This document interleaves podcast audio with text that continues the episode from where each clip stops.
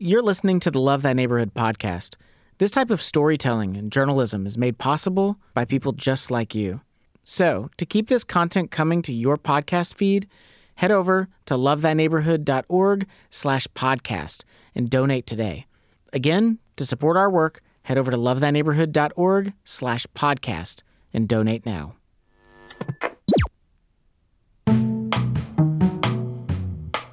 Okay, Jesse, here is a softball question for you. Okay. What are the two greatest commands in the Bible? Yeah, I mean, love God, love other people as you love yourself. Right. Love God, love your neighbor. Yeah. And that's like the whole preface of the story of the Good Samaritan, right? Mm-hmm. But question is, what does it mean for us to really love our neighbors? If you think about your neighbor, what does it mean to love them? And so the company, Realtor.com, decided to find out. So they did a survey asking Americans what makes a good neighbor. Oh, okay. What they what what came back? Well, any guesses? Top top three. Top three Um, traits of a good neighbor. Top three traits of a good neighbor. Uh, they're quiet. Um, They take care of their property, Okay. And they're they wave hello. Okay. Uh, pretty pretty close. So top three. Number one was trustworthy. Okay. So taking care of your property could fall into that. I I think. Number two, quiet. Yeah. Yeah. Number three, friendly. Okay. Wave hello. Yeah. yeah exactly. But here's what's interesting: the trait that got the lowest score for being a good neighbor was friendship. What? Why? Yeah. So people want their neighbors to be friendly, but don't be my friend. Uh, like be personable, but don't be personal. I guess. Yeah. Okay, like I can kind of understand that, you know, like as a husband and a parent with two kids, I'm busy. And in America, when you have a busy schedule, you just, you know, don't have a lot of margin. You don't want to be too involved. You don't want people to want too much from you. You're tired. You're tired. It's not okay. I'm not excusing this. I'm just saying that there's a reality that a lot of Americans, that's how we approach things. Like, I'm busy. I don't think that that's what Jesus had in mind, though. Yeah. So the question is like what did he have in mind? If if it's not that, then then what is it? What does it look like to be a biblical neighbor in today's context? And that's what we're going to talk about today. We have three short stories of people reaching out, trying to follow God's call to be good neighbors.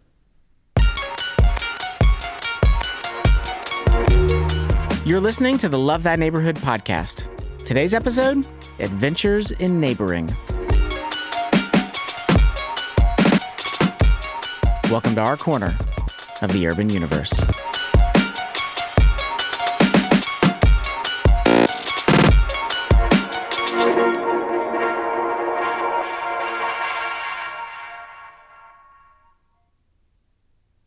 Okay, so I don't know if you have noticed, but we are currently in what has been called a loneliness epidemic. I have very much noticed. Yeah, so a Harvard study found that 36% of Americans report feeling lonely frequently. 36%. I bet that is low, and I bet it gets higher the younger a person is. Yeah, that's true. That's studies have shown that young adults are feeling the most lonely right now. Yeah. And I bring that up because feelings of loneliness is actually where our first story today starts. So, this story is from a couple named Chris and Elizabeth McKinney, and it starts with probably how a lot of us are feeling right now. They were lonely. Here's Elizabeth. Well, it started in one of the most stressful and busiest seasons of our lives. Chris was um, getting his seminary degree. He was also directing the campus ministry here at the University of Missouri. We had four kids in five years. So we had our hands full. I mean, I was literally that lady at the grocery store that people were like, oh, I feel so bad for her. Oh, they have a lot going on. Yeah, needless to say, Chris and Elizabeth, like, they were busy. They lived near the University of Missouri. They were doing campus outreach. They had four young kids. But like I said, even with all that stuff going on, they were lonely. And, you know, sure, they had folks they knew from work and from church, but Here's the problem is that building relationships outside of those things, it just didn't seem feasible in their current season of life. Like they didn't have time to add one more thing to their already hectic life. We knew we needed community and and we knew if we had to drive across town to get it, it wasn't going to happen. So they had this thought. Well, what about all these people that we live around? Like what about our neighborhood? But as soon as they had the thought, it immediately seemed like a dead end. Here's Chris. In our neighborhood was very isolated and very um, not connected at all. There were, I mean, I think for the first three years there, I, we didn't have like a single trick or treater come by. Oh wow, yeah. Seriously, that is isolated. Yeah, so Chris and Elizabeth lived in a suburban neighborhood of about 250 homes, and the vibe was very much like you don't bother me, I don't bother you.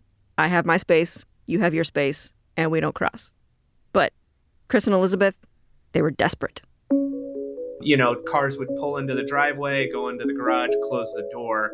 And so I think for us, we're like, man, there's no connection in the neighborhood. It's in this season of life, it's hard to like make plans to go see people you know, we were kind of just left with the like, we need to maybe push into seeing some friendships or seeing something develop in the neighborhood, at least try something. So the company Nextdoor Incorporated found that simply knowing at least six of your neighbors actually decreases feelings of loneliness. Well, six seemed like a long shot, so Chris and Elizabeth decided to start with two. Okay, yeah, like person on my left, person on my right. That feels doable. Okay. Yeah. So the first person they met in the neighborhood was the guy who was the easiest to spot, a guy named Bingo. Bingo.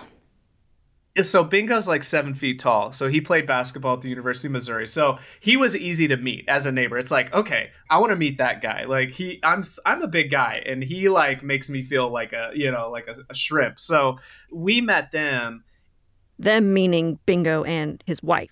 So they invited them, along with their immediate next door neighbors, over to their backyard for a fish fry because dinner was something that they already had to do anyway. We love food. We're kind of wannabe foodies. so we thought, well, let's do some fish tacos. And it was a good start. Everybody said they had a good time. They would love to get together again. So, since Chris and Elizabeth had kids, about a month later, they decided to do an Easter egg hunt outside, and they invited a few more neighbors. Eight kids were there, four of them were ours and we met this other couple who we would have never met if we hadn't done this little Easter egg hunt. And they were like, "What do you guys want to do next?" And we're like, "We have no idea. We're not trying to like start anything crazy. We're just trying to get through today." Yeah, we're just trying to meet some neighbors. But they said, "Let's try a block party," and we were like, "Okay," but given where our neighborhood was at and all the obstacles and just the intense amount of the lack of connection, I was very skeptical. I was like, "No one's going to come to this."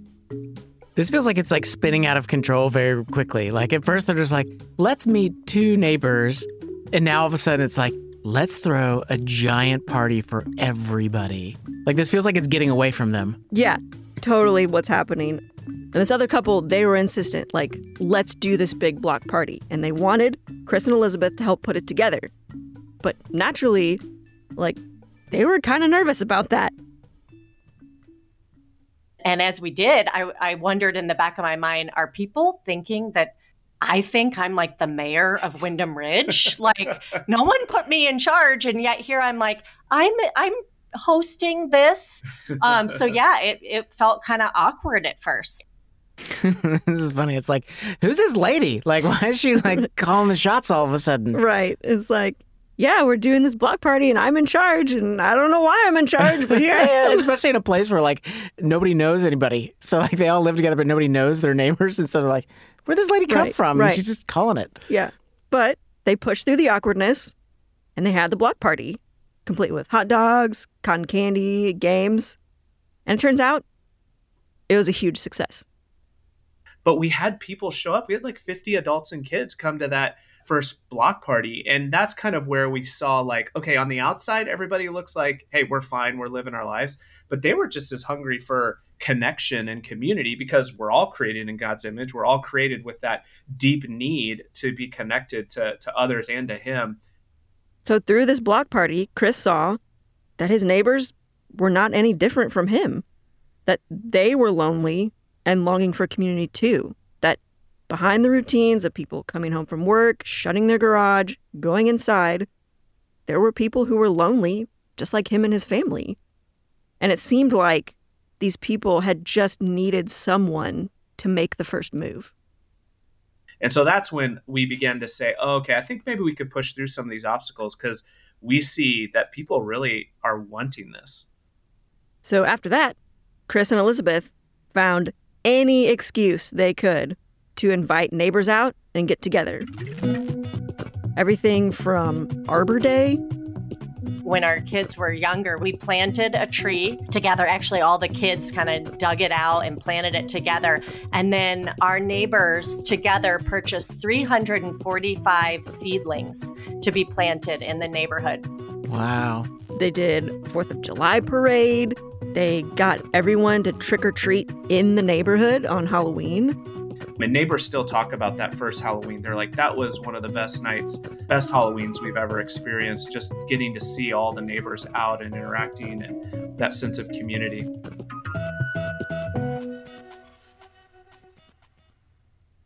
And this whole time they're doing this, Chris is in full time college campus ministry, and they're not even really making the connection between ministry and neighboring.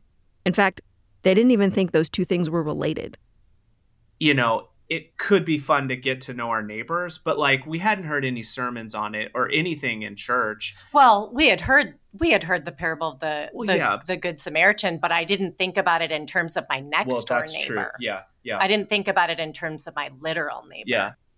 it's so funny. It's like we do that as Christians, right? We're like big, broad neighbor term, and we mean it as like anybody and everybody. And then we're like, oh, it also can be literal. Right, right. So as they're spending more and more time with their neighbors and they're hosting all these events, Chris starts thinking like, wait a minute. Does this have something to do with my faith? Like could this have anything to do with ministry? You know, how does slinging cotton candy for two hours at a block party fit in someone's story of coming to know Jesus, right? Is it valuable? Is it not? If you don't talk about God, does that still count? And certainly, like, their neighbors knew they went to church and knew that they were Christians. But Chris starts wondering, like, is that enough? So, along with the block parties and the holidays, they started a small Bible study in their home. And a few neighbors came, but certainly not as many as would come out to their big events. And so for Chris, that question was still looming. You know, does all this time that I'm spending being friends with my neighbors mean anything? And that was a question that hung in the air actually for seven years. Whoa, seven years. Yeah, seven years. And then one day, seven years later, as they were walking into church, they saw a family from the neighborhood. If I'd made a list of a lot of the neighbors and and asked like who would be the last people you'd expect to see in church, it would have been this family. So they saw the family walking out of the last service as they were walking in. So they didn't like get a chance to say hi or anything. So when they got home, Elizabeth sent the mom a message. So I Facebooked her and said, "Hey, do you come here often?" kind of thing. And and she wrote me back and said, "We had started coming to church because our kids said they didn't believe in God, but as we've started coming, we realized that we need a relationship with him ourselves and we're wondering if we can join your small group."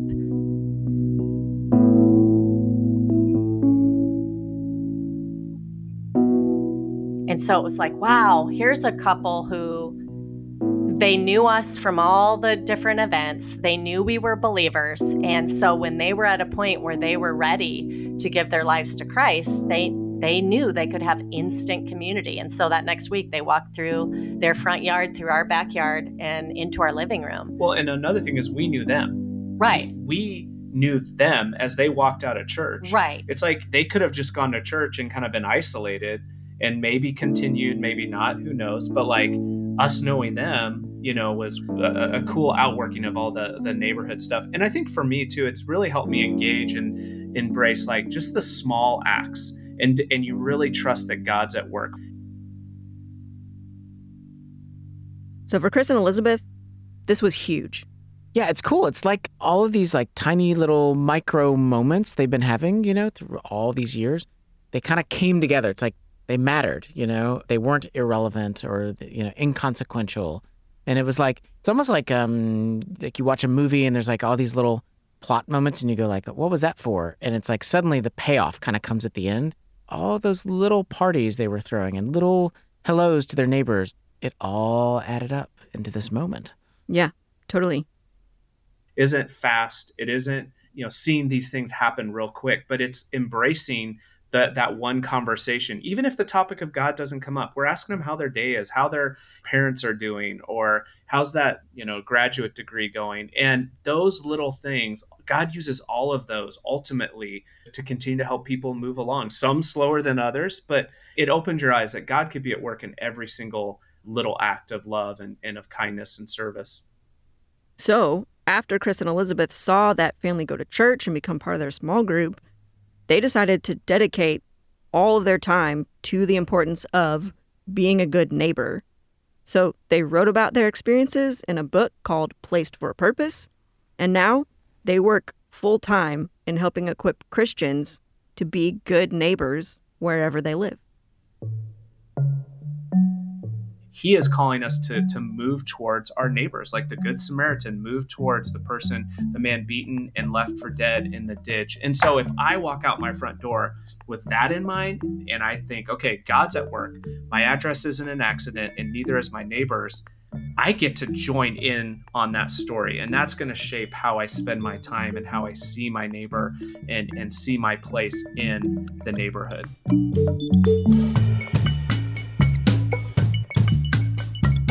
To hear more from Chris and Elizabeth, including how to get their book, you can check them out at placedforapurpose.com. When we come back, we'll be hearing a little known story about America's quintessential good neighbor, Mr. Rogers. Oh, yeah. Stay with us. Hey, listeners, it's Anna. Over the past seven years, we've had over 300 alumni serve in our urban missions program who've come from all around the United States. Tessa from Ruston, Louisiana. Bethany from Binghamton, New York. Jeff Storms from Kansas City, Kansas. Carrie Spencer from Hardinsburg, Kentucky. They've provided over 130,000 work hours free of charge to local ministries, and along their service journey, they have the opportunity to experience deep community and discipleship that prepare them for their next season of life. Like Jordan Smith, from Harrodsburg, Kentucky, shared with us. I definitely remember a defining moment where I was challenged by one of the individuals that I was serving. I had really kind of relegated him to that sphere of, of mission or work. He was essentially asking permission to be brought into this other part of my life that I really just kept separate. So I think Love Thy Neighborhood showed me how to love people in a more gospel centered way. If you want a hands on experience of missions in our modern times, come serve with Love Thy Neighborhood. We offer internships for young adults ages 18 to 30 through the areas of service, community, and discipleship. You'll grow in your faith and your life skills. Learn more at lovethyneighborhood.org.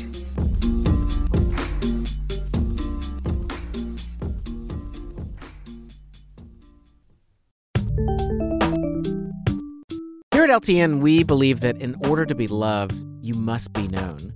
And part of being known means understanding who you are, which is why we created Mapping Your Enneagram Story. Mapping Your Enneagram Story is a workbook to help you map your life story and understand who you are. Using the lens of the Enneagram, you'll explore how the story you've lived has made you into who you are and why Jesus is the key to living a better story. To get your own copy of Mapping Your Enneagram Story, just go to lovethyneighborhood.org and click the store link at the top of the menu. There, you'll find Mapping Your Enneagram Story plus all our other Enneagram content. And all proceeds go directly to support Love Thy Neighborhood. So go to lovethyneighborhood.org and click Store, Mapping Your Enneagram Story. Find the clarity you need to have meaningful, long lasting relationships.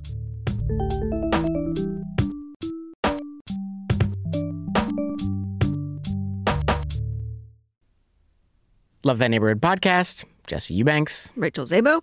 So today we're hearing stories of people trying to be good neighbors. That's right. And let's be honest, we cannot talk about neighbors without having a story from Mr. Rogers. Or as I like to call him, Saint Fred Rogers. Yes. So this is our second story.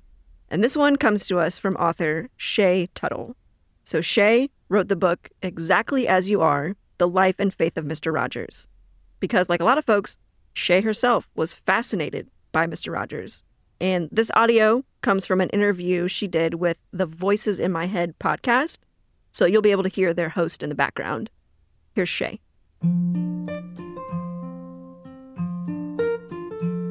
Yeah, you know, it's funny. I um, I adored Mr. Rogers as a you know a preschooler when I was kind of in his target audience.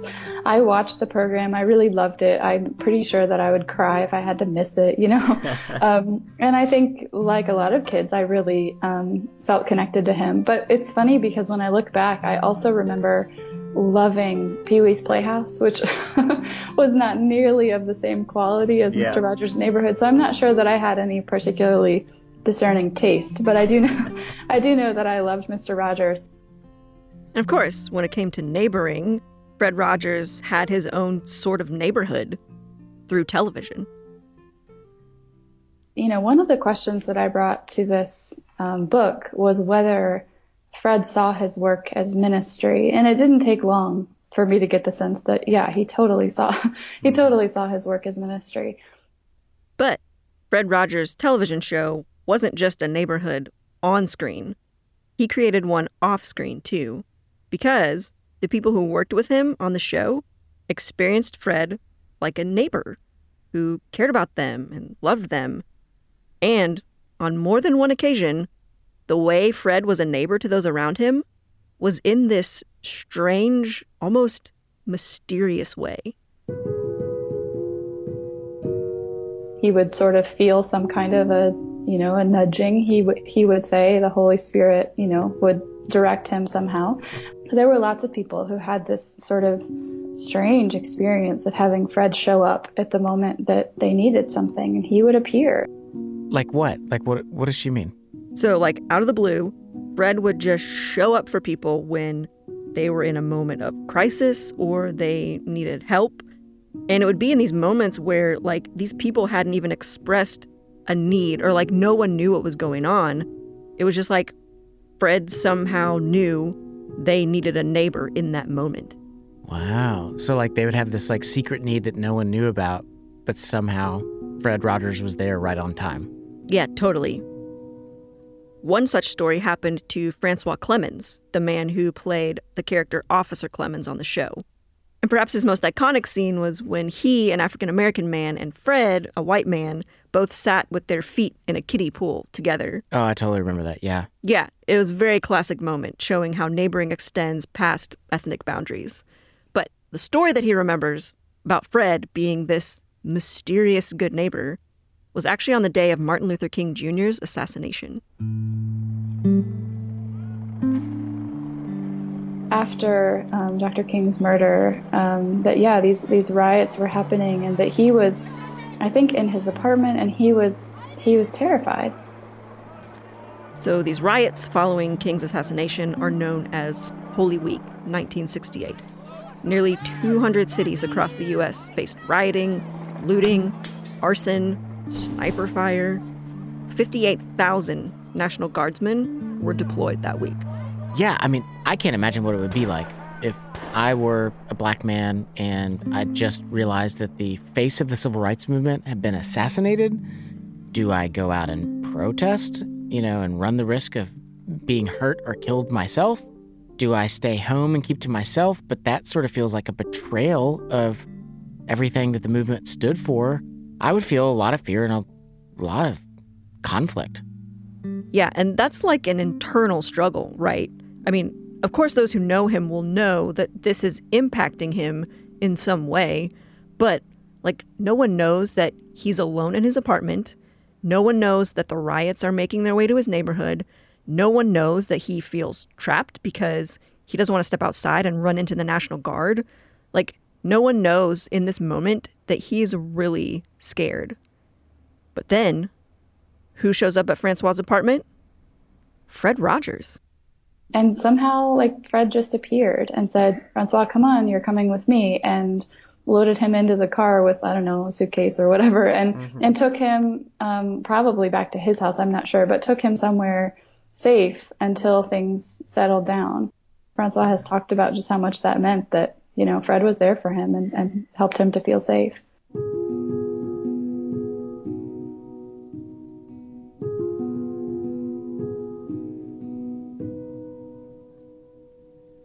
But perhaps the most profound story Shea heard about Fred's sort of good neighbor nudgings was from another person who worked on the show, a woman named Lisa.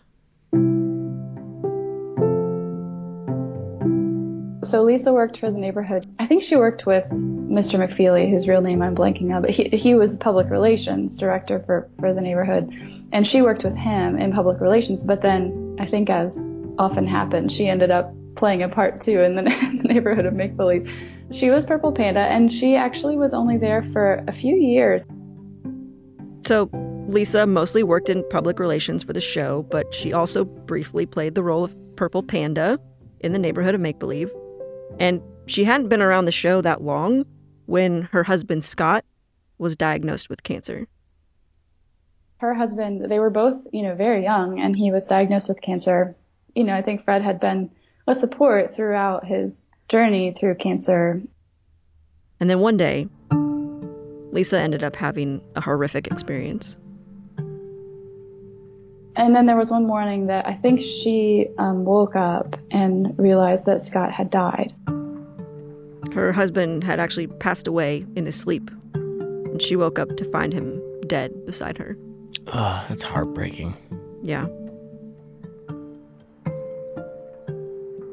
She was, you know, distraught and had no idea what to do and was in a panic. And then um, she heard a knock at the door.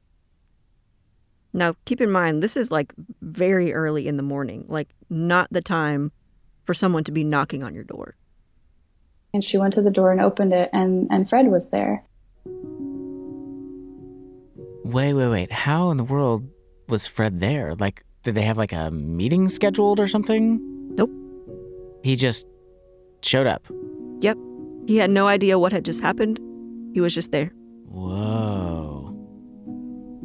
She remembers that he was licking his lips, which is something that she said he did when he was uncomfortable. Like he wasn't happy to be there. He was uncomfortable about it, but he said, I was something like, I was praying and I felt that you needed me. Wow. Yeah. Fred had just felt that sort of nudging and had just shown up, having no idea about the grief that Lisa had just experienced over her husband she, you know, brought him inside and explained what had happened. And she said, you know, Fred is the person who was, he's the person who called the funeral home.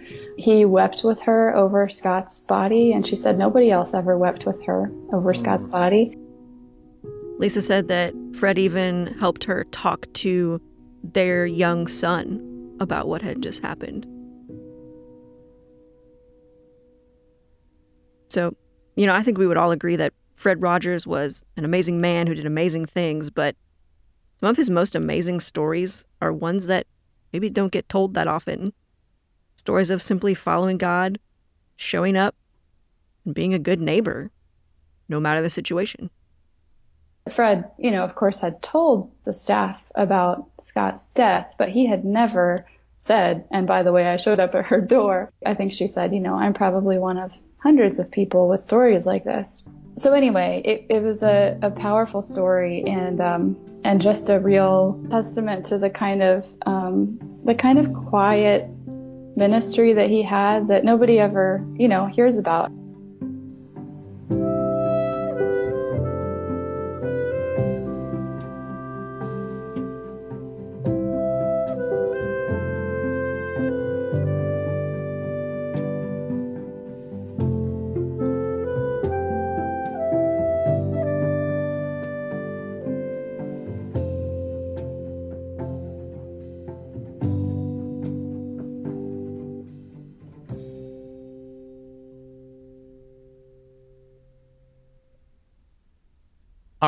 So we're down to our last story, and this one actually comes from right here at Love Thy Neighborhood, because around here, you know, trying to be a good neighbor, it is not a foreign concept. Yeah, that's right. You know, neighborhood outreach is something that the young adults who come serve with us do every Saturday. Like it's literally built into their schedule to meet neighbors.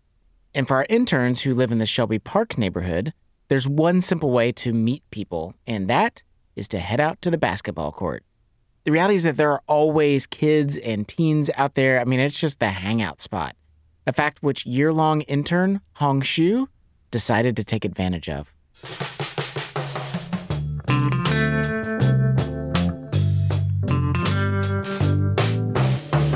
So Hong served with us back in 2017, and he's really into basketball. So it was a natural decision to spend his outreach days out on the court. But Hong's outreach took a turn when one day a new guy walks up. Here's Hong describing this guy.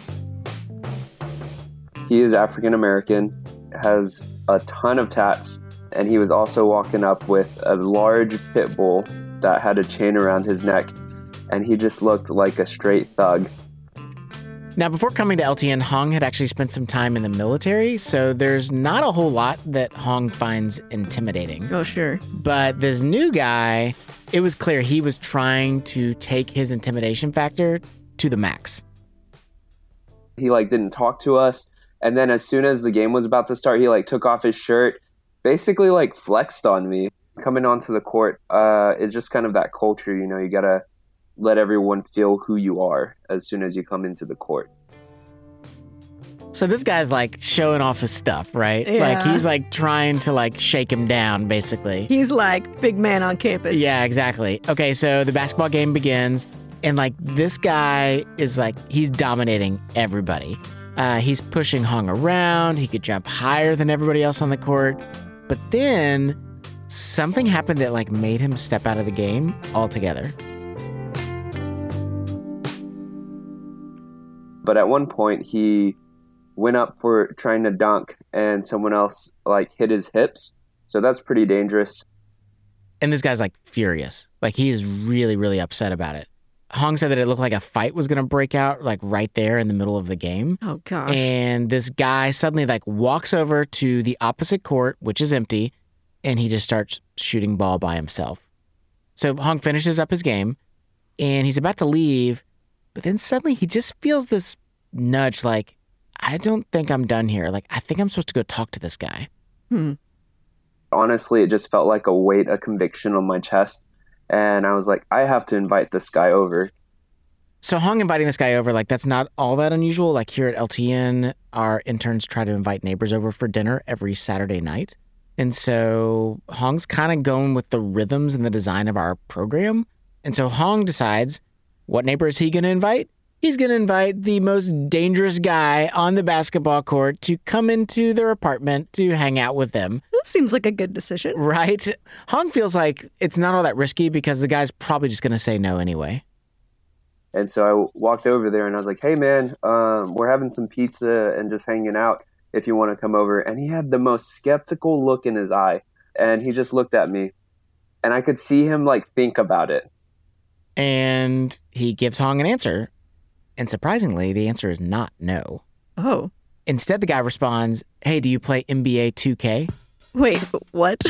okay, yeah. So NBA 2K, it's a basketball game for Xbox. It's a video game. Oh. Uh, and our interns, they actually don't have TVs in their houses. And so Hong tells them, Man, actually, I, I do like that game, but we don't have a TV and we don't have an Xbox. And so the guy says, No worries. I'll just bring my TV and my Xbox over to your place.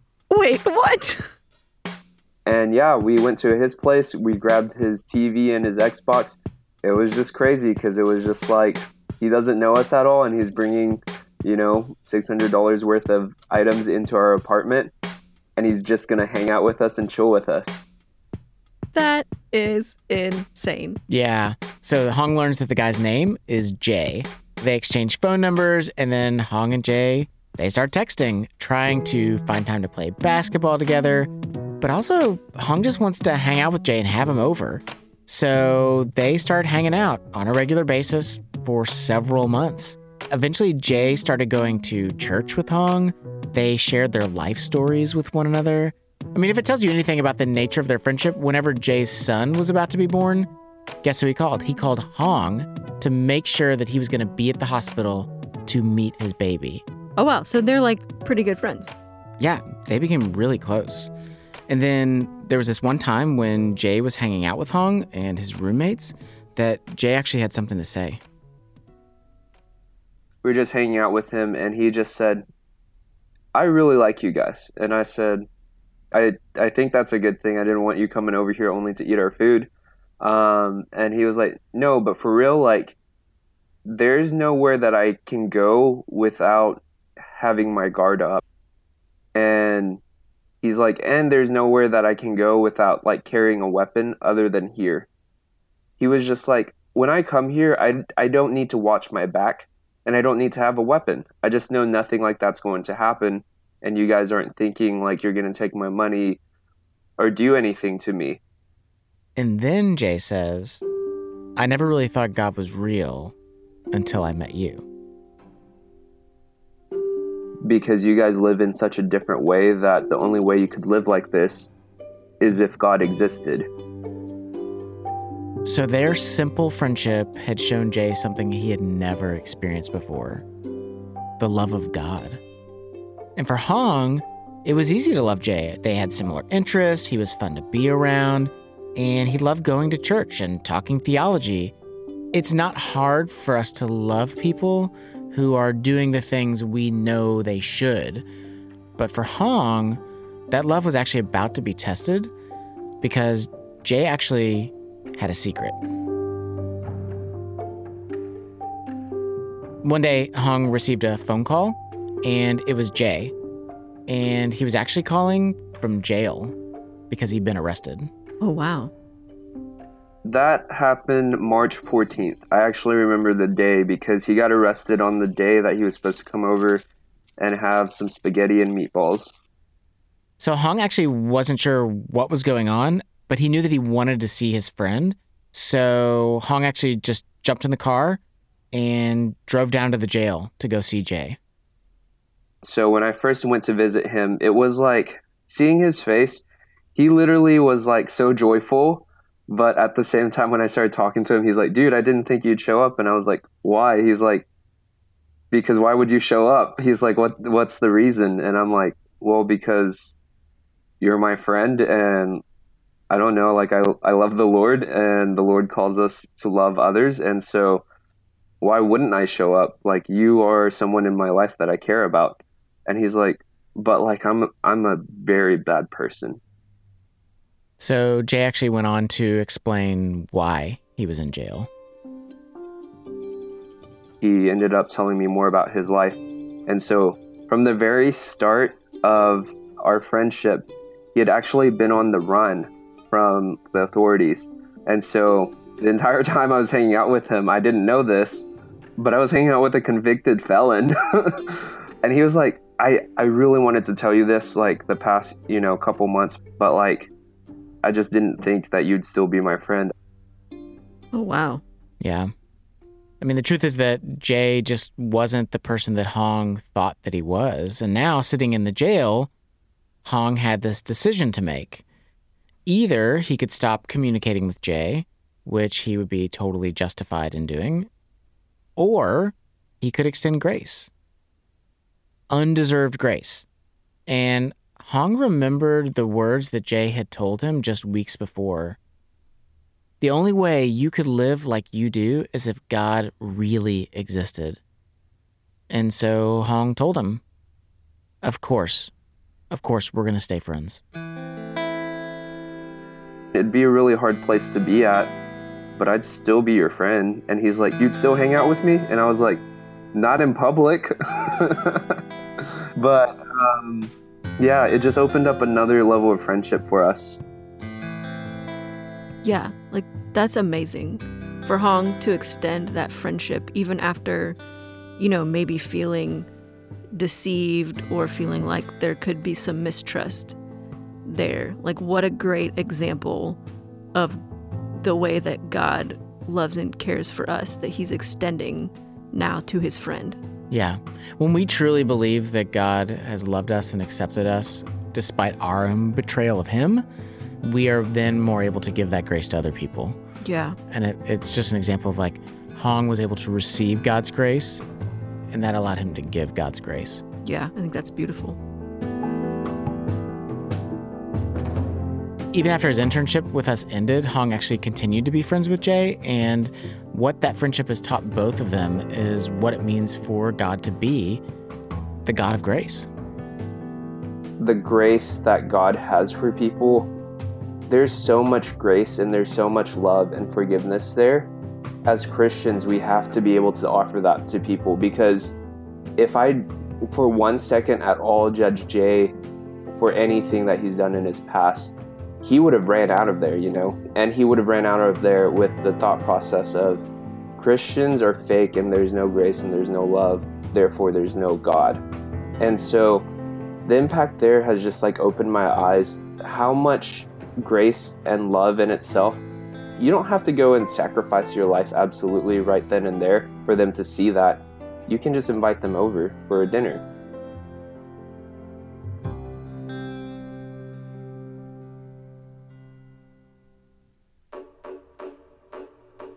So, our modern culture might think that being left alone is the best way to love your neighbors. But in the story of the Good Samaritan, both the priest and the Levite did leave the man alone.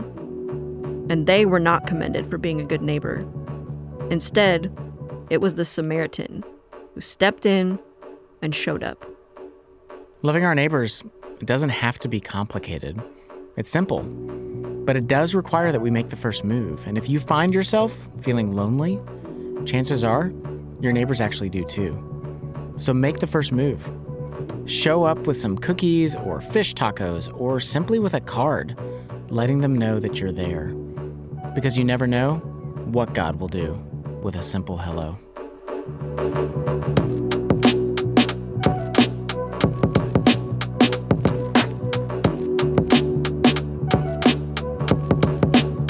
If you benefited at all from this podcast, please help us out by leaving a review wherever it is that you listen to podcasts. Your review will help other people discover our show.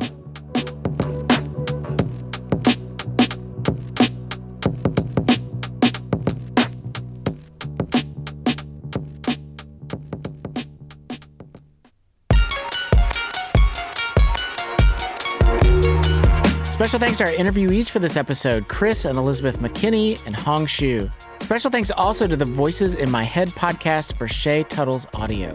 Our senior producer and host is Jesse Eubanks. Our co host and producer is Rachel Zabo, who recently turned down an offer to star in the latest Hallmark movie. I think I'm like the mayor of Windham Ridge. Anna Tran is our audio engineer. Music for today's episode comes from Lee Rosevere, Poddington Bear, and Blue Dot Sessions.